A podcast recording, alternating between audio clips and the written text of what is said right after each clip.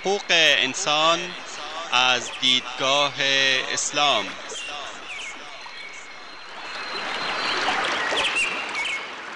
يا أيها الناس إنا خلقناكم من ذكر وأنثى وجعلناكم وجعلناكم شعوبا وقبائل لتعارفوا إن أكرمكم عند الله أتقاكم إن الله عليم خبير.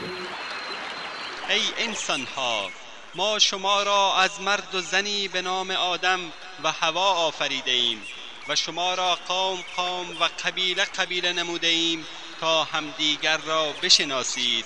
بیگمان گرامی ترین شما در نزد الله متقی ترین شماست. الله مسلما آگاه و با خبر است. تهیه و تقدیم اسحاق دبیری.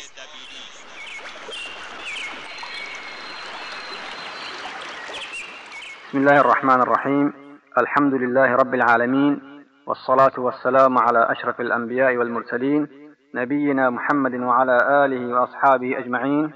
أما بعد شنوندگان عزیز برنامه ما درباره حقوق بشر از دیدگاه اسلام است. در حلقه قبلی درباره وجوه تمایز حقوق بین الملل بشر با حقوق بشر از دیدگاه اسلام که شامل محور بودن قانون یا شرع مجاز بودن یا نبودن تغییر دین و تفاوت در تلقی از مذاهب ذکر نشدن حق ایستادگی در برابر ستم استعمار و اشغال در منشور بین المللی حقوق بشر بود که دنباله آن را برای شما بازگو می‌کنیم. این خلع در اعلامیه حقوق بشر اسلامی وجود ندارد و در چند جای این اعلامیه آشکارا به حق طبیعی انسانها اشاره شده است.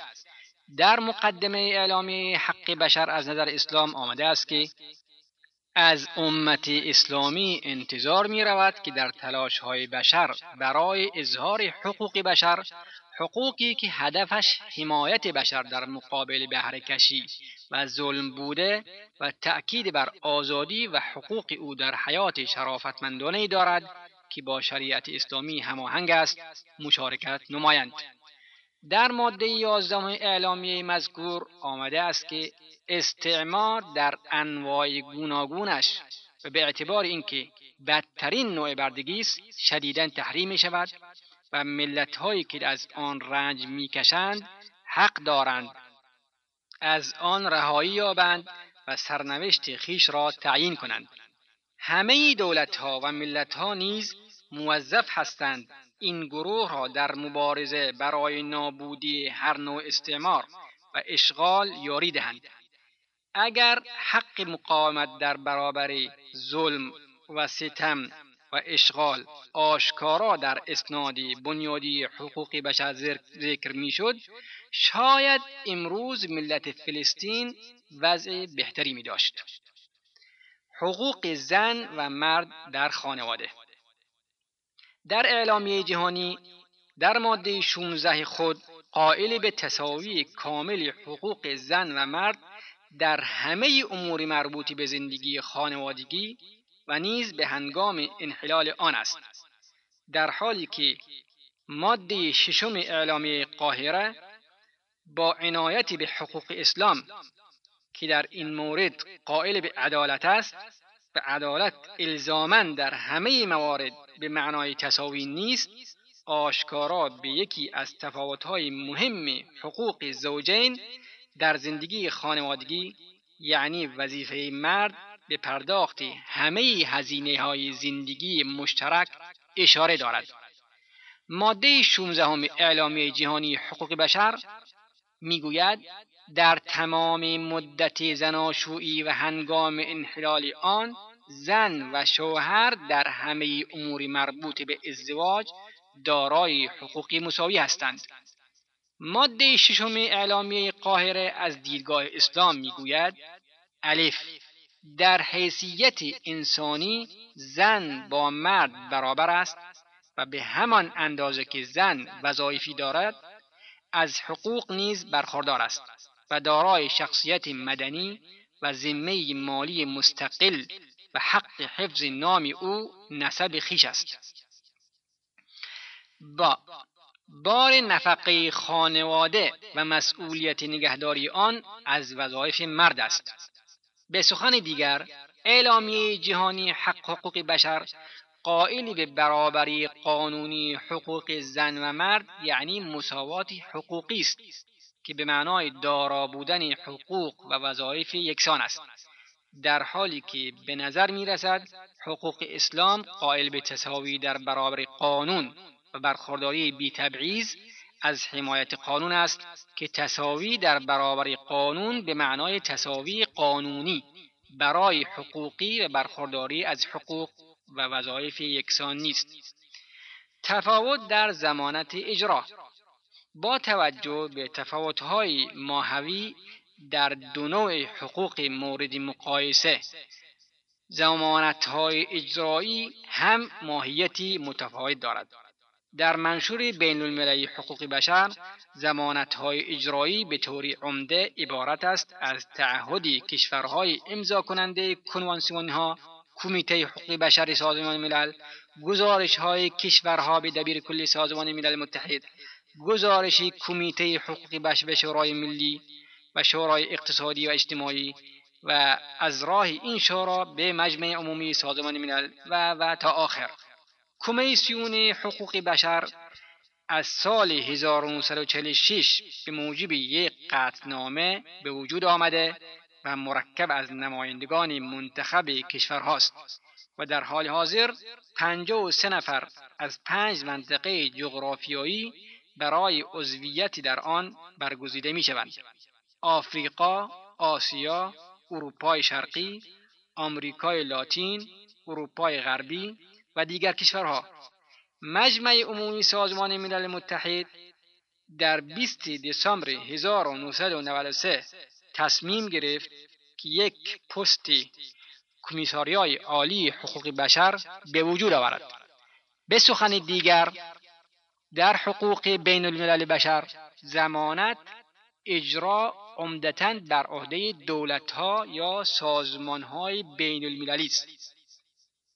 در اعلامیه 1999 قاهره در مورد حقوق بشر از دیدگاه اسلام با توجه به ماهیت حقوق اسلام که حقوق مذهبی است زمانتهای اجرایی تفاوت اساسی با زمانتهای اجرایی در حقوق غیر مذهبی را دارد. در مقدمه این اعلامیه آمده است و با ایمان به اینکه حقوق اساسی و آزادی های عمومی در اسلام جزئی از دین مسلمانان است بنابراین مراعات آنها عبادت است و کوتاهی از آنها یا تجاوز به آنها منکر و هر کس به تنهایی مسئول پاسداری و اجرای آن است و امت به گونه هماهنگ در تضمین مشترک آن را مسئولیت دارد. در بند ماده 22 این اعلامیه ذکر شده است هر کس حق دارد برای خیر و نهی از منکر بر طبق ضوابط شریعت اسلامی دعوت کند. به سخن دیگر زمانت اجرای حقوق بین الملل بشر دنیوی و مربوط به دولتها و سازمانهای جهانی است. در حالی که زمانت اجرا در حقوق بشر اسلامی به طور عمده اخروی و مربوط به رابطه خالق و مخلوق و جزئی از عبادات است. در حال حاضر نتایج حلقه های گذشته حقوق بین الملل بشر و حقوق بشر اسلامی را برایتان بیان خواهیم کرد. با وجود مشابهت برخی نیازهای اساسی انسانها گوناگونی ملتها و تمدنها از دید فرهنگی تاریخی سیاسی قومی ایدئولوژیک ایجاب می کند که از تحمیل نسخه یگانه در زمینه حقوق بشر به همه انسانها پرهیز شود. مکتب حقوق فطری و اصالت فرد که بر محوریت حق انسان و نفی هر گونه سلطه قومی یا مذهبی یا فرهنگی بر انسان استوار است زیربنای اعلامیه جهانی حقوق بشر به شمار می رود.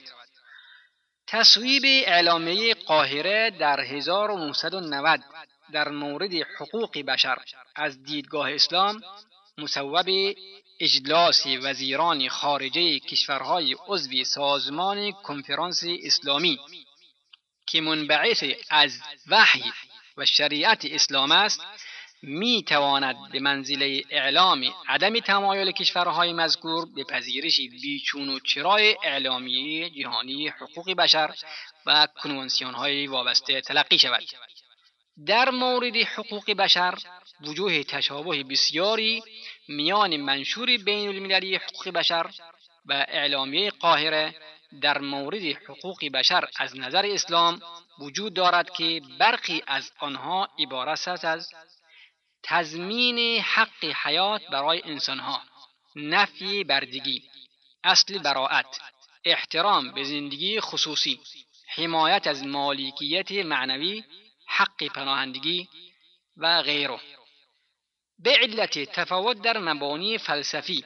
تفاوت‌های اساسی میان مقررات حقوق بشر از نظر اسلام و حقوق بشر از نظر منشور بین الملل حقوق بشر وجود دارد که برخی از آنها عبارتند از محور بودن قانون یا شرع مجاز بودن یا نبودن تغییر دین. تفاوت در تلقی از مذهب ذکر نشدن حق مقاومت در برابر ستم استعمار اشغال. در منشور بین المللی حقوق بشر تساوی یا عدالت در حقوق زن و شوهر در خانواده تفاوت در زمانت و اجرا. به گونه فشرده می توان گفت که حقوق بین الملل بشر و حقوق بشر از نظر اسلام در مواردی همخوان و در مواردی متعارض هستند.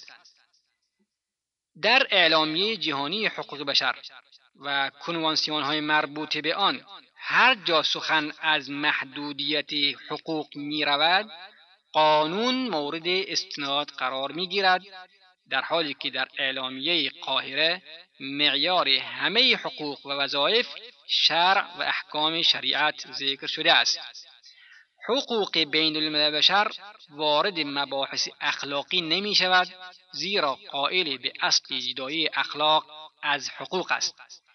در حقوق بشر از دیدگاه اسلام اخلاق زیربنا و جزء جدا نشدنی قواعد حقوقی است و حقوق مذهبی نسبت به اعمال انسانها حتی در مواردی که هیچ گونه زیانی به شخصی نمی رسد و شکایتی نیز وجود ندارد بی تفاوت نیست.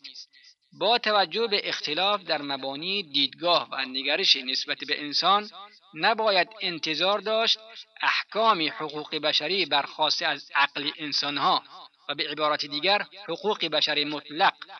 با احکام حقوق بشری منبعث از وحی و به عبارت دیگر حقوق بشری مقید به قیود دینی صد درصد یکسان و فاقد هر گونه تمایز باشد. از جمله نواقص مهم اعلامیه جهانی حقوق بشر تصریح نکردن به حق مقاومت در برابر ستم به عنوان یک حق مسلم بشری است. در زمان تدوین اعلامیه جهانی حقوق بشر در کمیسیون حقوق بشر و کمیته سوم چند حق مورد بحث قرار گرفت اما در پایان در اعلامیه گنجانده نشد که می‌توان گفت مهمترین آنها حق مقاومت در برابر ستم بود. اگر حق مقاومت در برابر ستم و اشغال آشکارا در اسناد بنیادی حقوق بشر ذکر می‌شد شاید امروز ملت فلسطین وضع بهتری می داشت شنوندگان عزیز وقت برنامه ما تا همینجا به پایان می رسد تا هفته آینده شما را به خدای بزرگ می سپاریم والله اعلم. و صلی الله علی نبینا محمد و علی آله و صحبه و سلم. والسلام علیکم و رحمت الله و برکاته.